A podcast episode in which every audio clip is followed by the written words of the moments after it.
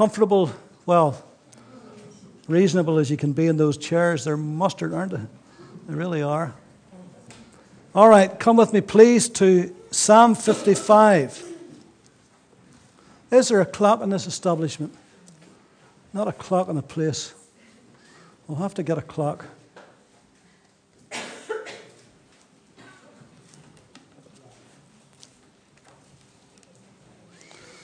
Psalm 55.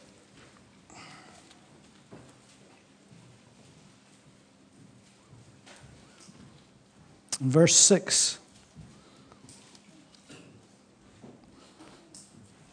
Sixty-eight. So I said, Oh, that I had wings like a dove! I would fly away and be at rest. Indeed, I would wander off, sorry, I would wander far off and remain in the wilderness.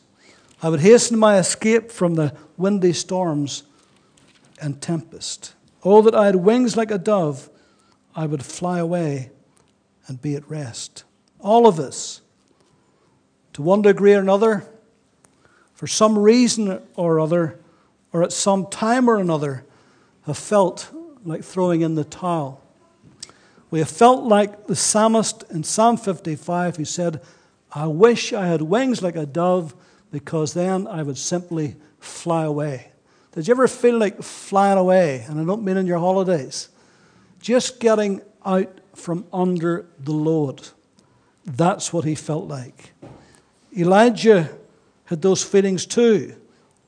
After his greatest victory, he ran to the wilderness of Beersheba and he says, God, it is enough. Take away my life, for I am no better than my fathers. Jeremiah, he too one time felt like giving up. He said, Lord, I'm never ever going to preach or prophesy again. I'm finished. I'm done with it. John the Baptist, in the depths of doubt and despondency, sent a delegation to Jesus saying, Is it really you that should come, or do we actually look for another? Peter, he thought his ministry days were over. He said, I'm going fishing. There's my timepiece has fallen. Do you know what? I thought this pulpit was going to be brilliant, but it's not big enough. So, whenever we get to our church, the old one will be reappearing. These newly fangled things are no good sometimes. So, why do we feel like that? What brings us to the place where we're looking for a way out instead of a way through? For David, if you read that psalm, you'll see it was the betrayal of his friend. In verse 12, he said, For it is not an enemy who reproaches me, then I could bear it. Nor is it one who hates me who has exalted himself against me then I could hide from him. But it was you, a man my equal, my companion, my acquaintance. We took sweet counsel together and walked to the house of God in the throng. And in verse 21, the words of his mouth were smoother than butter, but war was in his heart. His words were softer than oil, yet they were drawn swords. For Elijah, it was the feeling that he alone was the one who was uh, honoring God, defending the honor of God, that there was no one else doing that. For Jeremiah, it was the unrelenting resistance and sometimes complete indifference to his message. Nobody cared for him. Nobody cared what he was preaching or prophesying. They didn't want to hear it. For John the Baptist, it was those waves of doubt that were washing over his soul. Was all that effort, all that sacrifice, all that service, was all for nothing? For Peter, it was a feeling of failure, the sense that his best days were behind him. So, what could it be for us? What would make us feel like giving up, quitting, throwing in the towel? Now, I'm not necessarily saying that we want to give up on God or that we want to give up our Christianity. Could be but not necessarily saying that. Maybe your dream, it may be your vision, it may be your hope, it may be something you've longed for, that you've dreamed about, that you've worked towards. But today, fill in the blanks. Why would you want to give up? Well, there's a number of reasons why we want to do that at times. First of all, we want to give up whenever we lose our perspective. All those Bible heroes that we just mentioned, all of them temporarily lost their perspective. It didn't last with them, but temporarily they lost their perspective. Yes, it's true that David had a jealous Saul and he had a treacherous Ahithophel. That's who he was talking about, Psalm 55. He had them to contend with. His own son Absalom had risen up against him, had tried to take the very throne from him. And yet, in spite of all of that, he was Israel's most loved king. He was the greatest, greatest king that Israel ever had, and they knew it. If Elijah had known at the time that there were 7,000 that had not bowed the knee to Baal, if he had known that at the time, he probably wouldn't have run away. It would have given him a whole new perspective. But he didn't know it at the time, and he did run. For Jeremiah, it was very, very hard for him to continue preaching and prophesying when nobody was listening. What do you do when nobody wants to hear you minister? When nobody cares for your ministry? When you're like the invisible man, what do you do? How do you continue to do that? Well, God had already told him before he started that's what it would be like. God had told him, You're going to prophesy and they will not listen. They'll put their hands on their ears, they'll be deaf to you, they will not want to hear what you've got to say. But right at that moment, he was tired of it and he was about to give up. Do you ever notice when you concentrate and focus your eyes specifically on something that your peripheral vision kind of gets blurry? Do you ever notice that? It's good to focus on one thing, but it depends what you're focusing on. If you focus on the wrong thing, then all the good things that's happening around you, you'll not see it. You'll be blind to it because you're solely focusing on that one thing. And if it's the negative, it's, if it's the wrong, if it's the thing that wants you to quit and give up, then you miss all the other good things that are happening around you. We want to give up whenever we are physically and emotionally weary. Elijah was both. The Bible says he ran to Beersheba from Mount Carmel. Now you're talking here at least a hundred miles as the crow flies by foot. And so by the time he got to the wilderness of Beersheba, he told his servant to stay here. I'll go a day's journey, which is probably at least 20 miles more. He just wanted to be on his own. And he sat under the broom tree and he said, Lord, it's enough. Take away my life. I'm no better than my fathers. By the time he got there, he was physically and emotionally shattered. He was drained. There was nothing left in the tank. James said that Elijah was a man with a nature just like ours. And he was very human. And if you're to read 1 Kings 19 where that event happened, you'll see that God understood how human he was and how that he sent his angel and he gave him some food to eat, some sustenance to eat for his body, and he gave him some sleep and then he gave him some encouragement for his soul, because that's what he needed. Sometimes we're physically and emotionally drained. We're just tired in so many ways. And at that moment, if you're not careful, that's when the temptation to give up and to quit and to throw in the towel happens. If you can, it's not always possible, but where possible, try not to make a major decision in your life when you're physically and emotionally tired, because the chances are you'll not make the right one. You'll take the line of least resistance because that's how you feel. Try not to do that. We want to give up whenever we feel that we haven't succeeded. when you've done your best and you've prayed your hardest and it still hasn't worked out the way you thought it would, that's the moment when you're tempted to give up and to quit. I'll not ask you to put up your hand who's been there, but my guess is that many of you have been there. You prayed your hardest, you've done your best, and it still hasn't worked out to your satisfaction, and you think, what is the point of it? And you just want to give up and walk away. That's why the scriptures say, having done all, stand. When there's nothing more you can do and you prayed all you can pray, stand. Now, it's important how we stand. And God gives us the armor, spiritual armor to put on. Elijah had done his best, he had prayed his hardest, but still Ahab and Jezebel were as unrepentant as ever they were. And he thought, that was a waste of time. Nobody has changed. They've seen God in action. They've seen the miraculous. They've seen all of that, and they still haven't changed. In fact, they get worse and they get harder, and they threatened him. And that's when he ran. Jeremiah had done his best, he had prayed his hardest, but the people still mocked and they still scorned him till he just wanted to walk away. John the Baptist had done his best, he had prayed his hardest, but he still ended up in prison. And that sense of failure came upon him.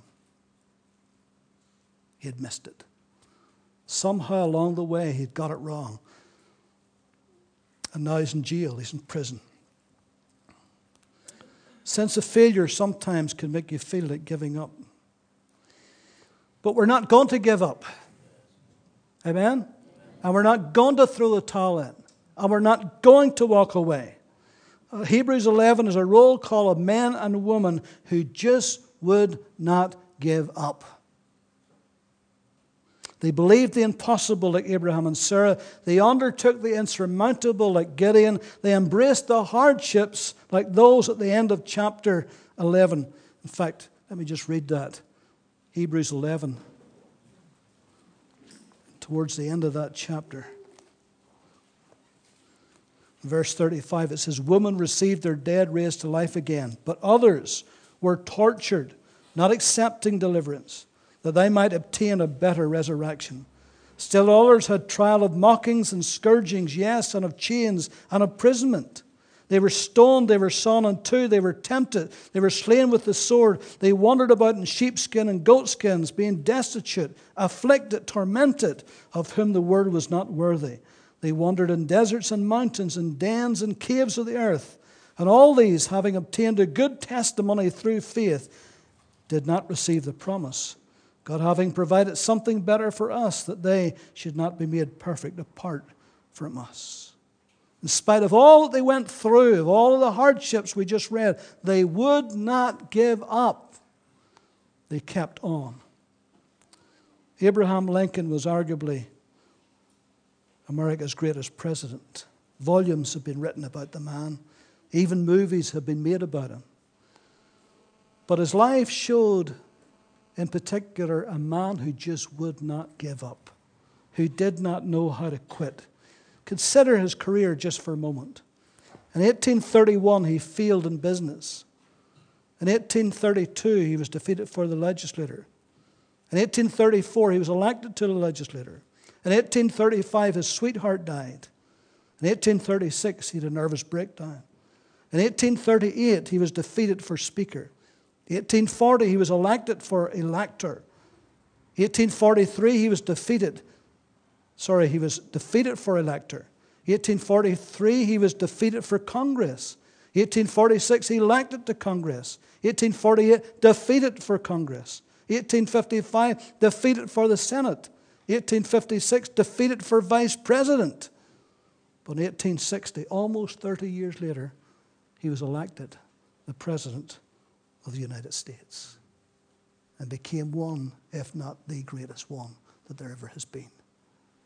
He just didn't know how to quit and how to give up.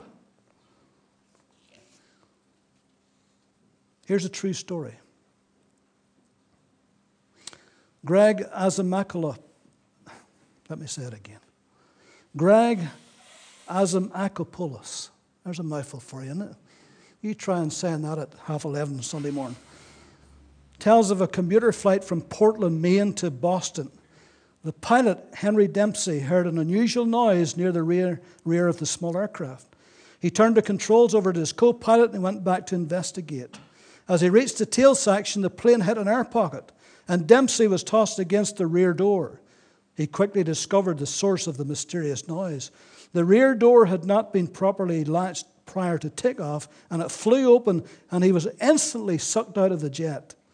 The co pilot, seeing the red light that indicated an open door, radioed the nearest airport, requesting permission to make an emergency landing. He reported that the pilot had fallen out of the plane and he requested a helicopter search of that area of the ocean. After the plane landed, they found Henry Dempsey holding onto the outdoor ladder of the aircraft. Somehow he had caught the ladder, held on for 10 minutes as the plane flew at 200 miles an hour at an altitude of 400 feet, and then landing kept his head from hitting the runway. It took airport personnel several minutes to pry Dempsey's fingers from the ladder. Things in life may feel turbulent, said Azimakalopoulos.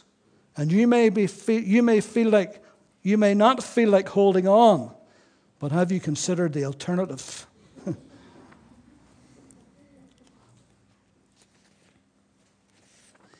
I love this story. Charles Swindoll, who tells some wonderful stories, he says, I once heard W.A. Criswell, longtime beloved pastor of the First Baptist Church in Dallas, tell a story about an evangelist who loved to hunt. And as best as I can recall, the man bought two setter pups that were top notch bird dogs. He kept them in his backyard where he trained them. And one morning, an ornery little vicious looking bulldog came shuffling and snorting down the alleyway.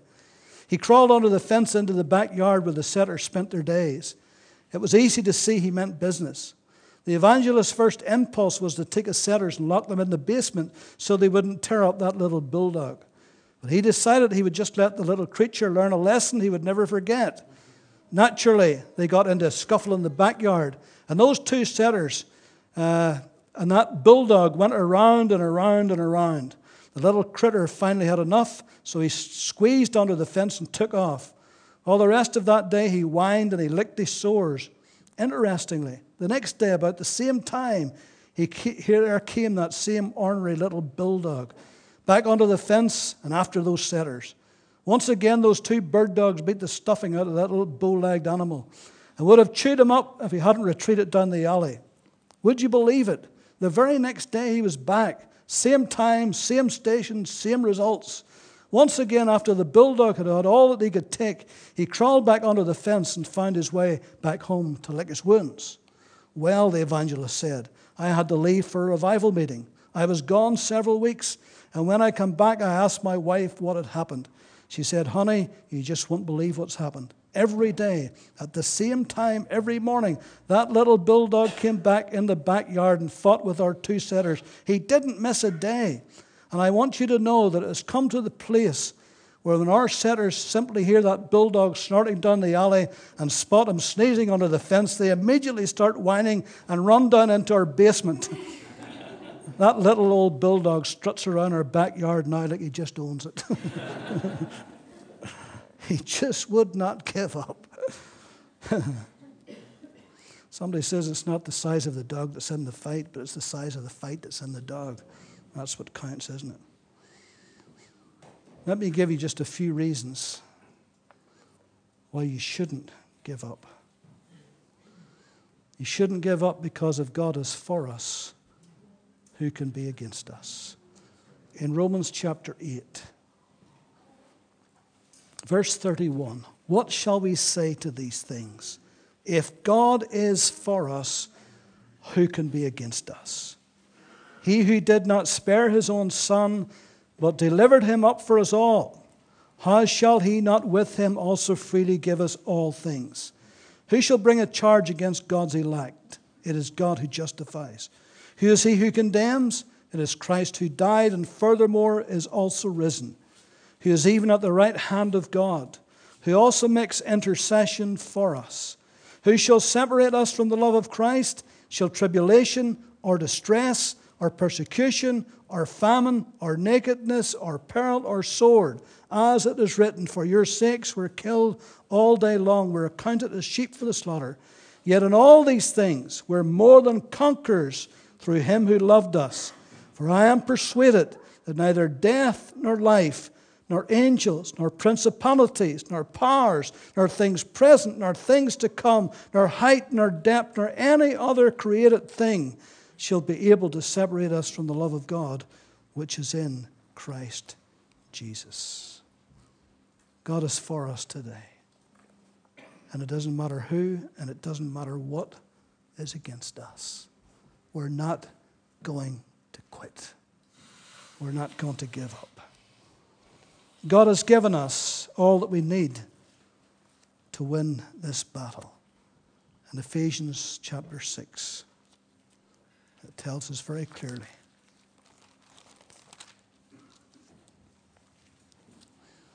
Finally, my brethren, verse 10 of Ephesians 6 finally, my brethren, be strong in the Lord and in the power of his might. Put on the whole armor of God that you may be able to stand against the wiles of the devil. For we do not wrestle against flesh and blood, but against principalities, against powers, against the rulers of the darkness of this age, against spiritual hosts of wickedness in the heavenly places. Therefore, take up the whole armor of God that you may be able to withstand in the evil day, and having done all, to stand.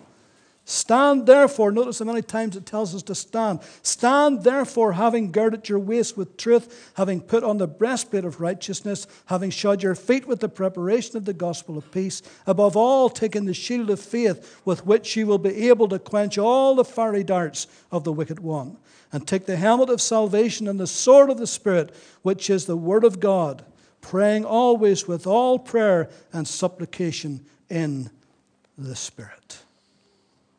God has given us everything we need to win in the battles of life. When you're tempted to quit, read those portions and say, God, you have equipped me to be able to stand. I may feel weak, I may feel tired, I may feel weary, but I'm going to stand and going to start putting on the armor. And no matter how much life or the devil throws at me, when the dust settles, I'll still be standing by the grace of God because I've got my armor on and God gives us the strength for the battle. Thirdly, the rewards of victory will be worth it all. There is a reward for victory, you know. Paul writes to Timothy in 2 Timothy chapter 4, verse 7 and 8, he said, I have fought the good fight. I have finished the race. I have kept the faith. Finally, there's laid up for me the crown of righteousness, which the Lord, the righteous judge, will give me on that day. And not to me only, but also to those who loved his appearing. Paul kept his eyes on the prize. He looked beyond the present and he saw the prize in the future.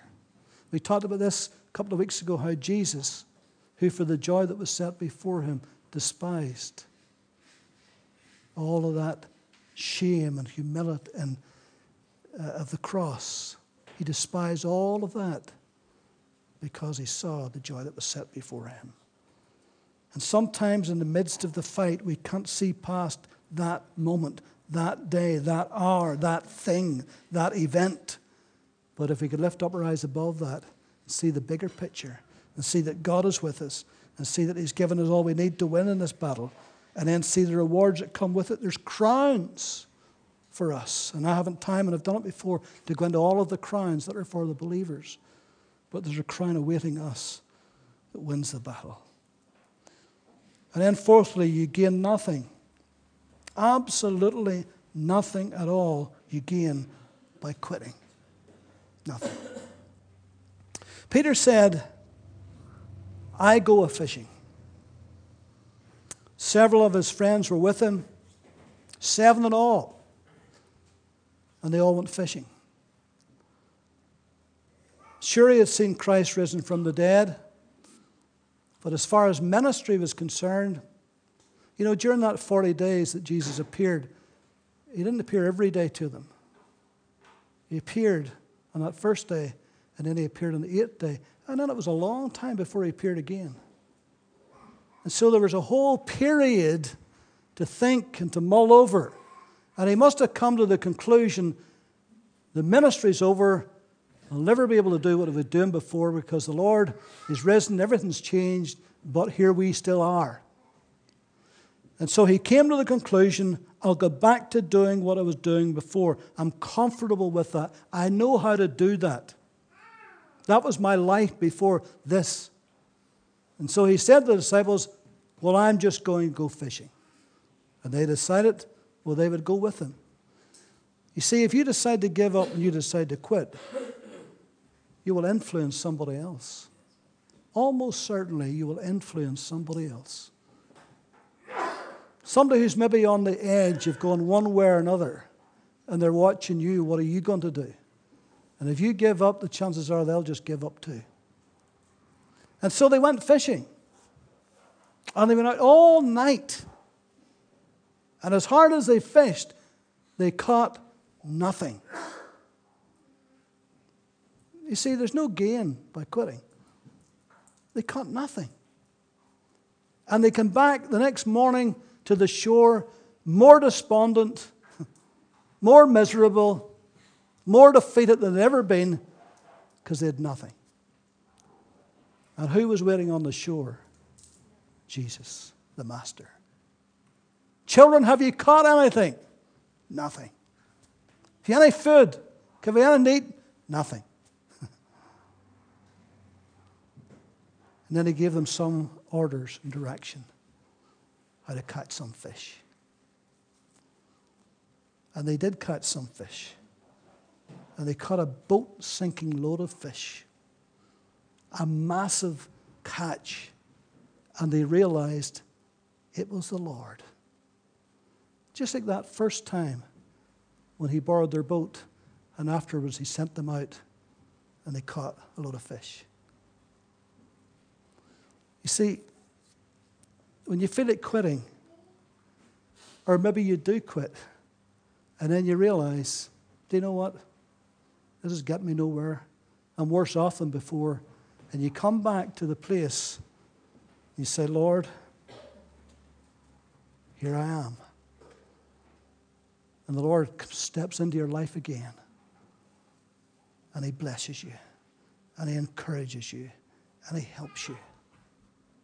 Do you know, after they caught that load of fish, when they came back, they didn't want to fish anymore. they didn't want to fish anymore. They just wanted to be with Jesus. And they wanted that ministry that He had for them. And you know, when the day of Pentecost came, as you all know, how they were filled with the Holy Spirit, and how they went from that upper room and became mighty evangelists and mighty miracle workers that shook their world from top to bottom. And these were the men who wanted to quit, who wanted to give up. And God has something bigger and greater and better for them. So there's no advantages in giving up or quitting. There's nothing to gain by it. But there's everything to gain by staying with the Lord and sticking to the vision and sticking to your hopes and your dreams. There's everything to gain by it. And the Lord will be with you, and He'll strengthen you, and He'll help you, and He'll encourage you, and He'll lift you up. And all we got to do is make up our minds. I will not quit. Will you say that with me? I will not quit. And when you do that and make up your mind you're going to do that, then let's see what happens. Let's see what God does because then He steps in and does what you can't do. And your life can take a whole change for the better. Say, David, was there a time in your life where you felt like throwing in the towel? Yes. Absolutely. Been there, got the t shirt for reasons that you don't need to know. And one time, if it hadn't been for my wife, I probably would have. She sat me down. Sometimes wives have a lot of wisdom, you know. I shouldn't say sometimes, all the time they have. and I wasn't thinking straight, my head wasn't right. And uh, she sat me down and she gave me a few home truths. And do you know that that was a big turning point in my life? It really was. Because I was just about just to say, do you know what? I've had enough of this. And she sat me down. She says, David, you're focusing on the wrong thing.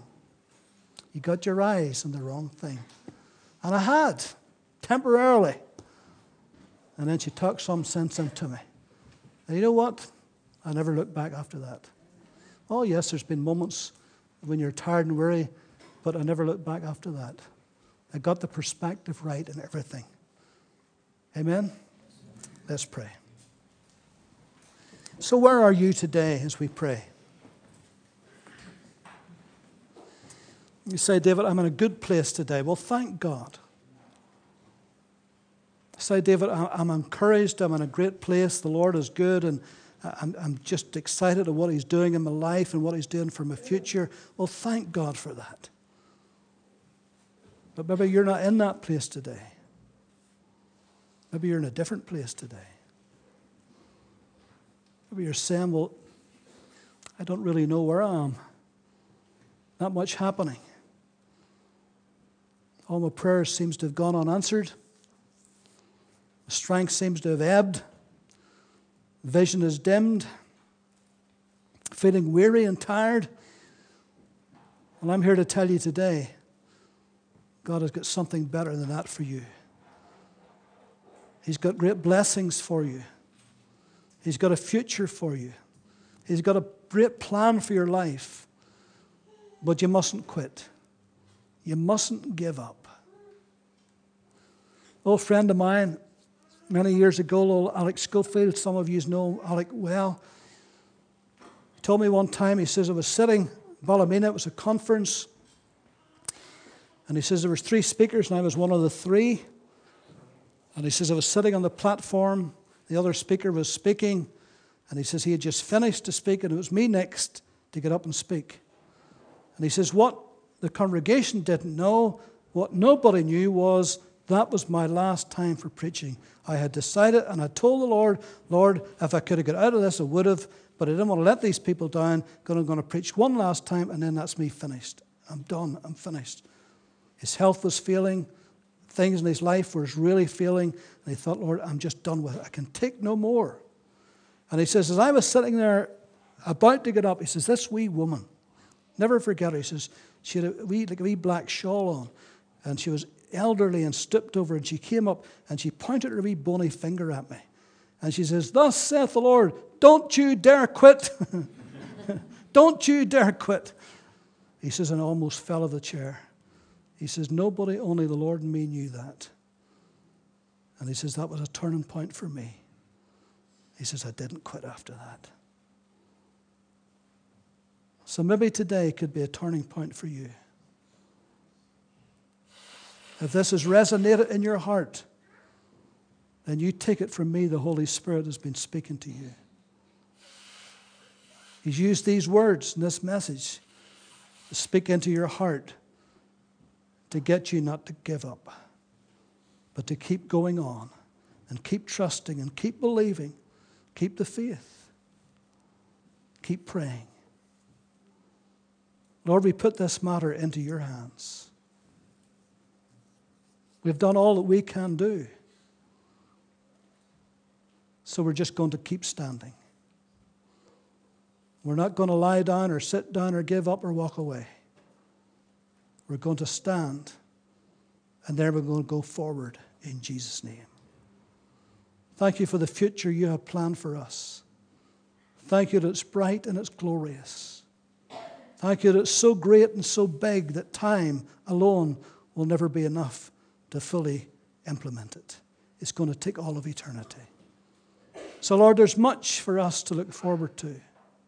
There's much for us, Lord, to be doing. There's much for us, Lord, that you've planned. And we give you thanks for everything. So, Lord, bless everyone today. And particularly those, Lord, who are struggling. Lord, encourage them Strengthen them in the inner man and give them hope and let their faith rise in Jesus' name. Amen. Amen.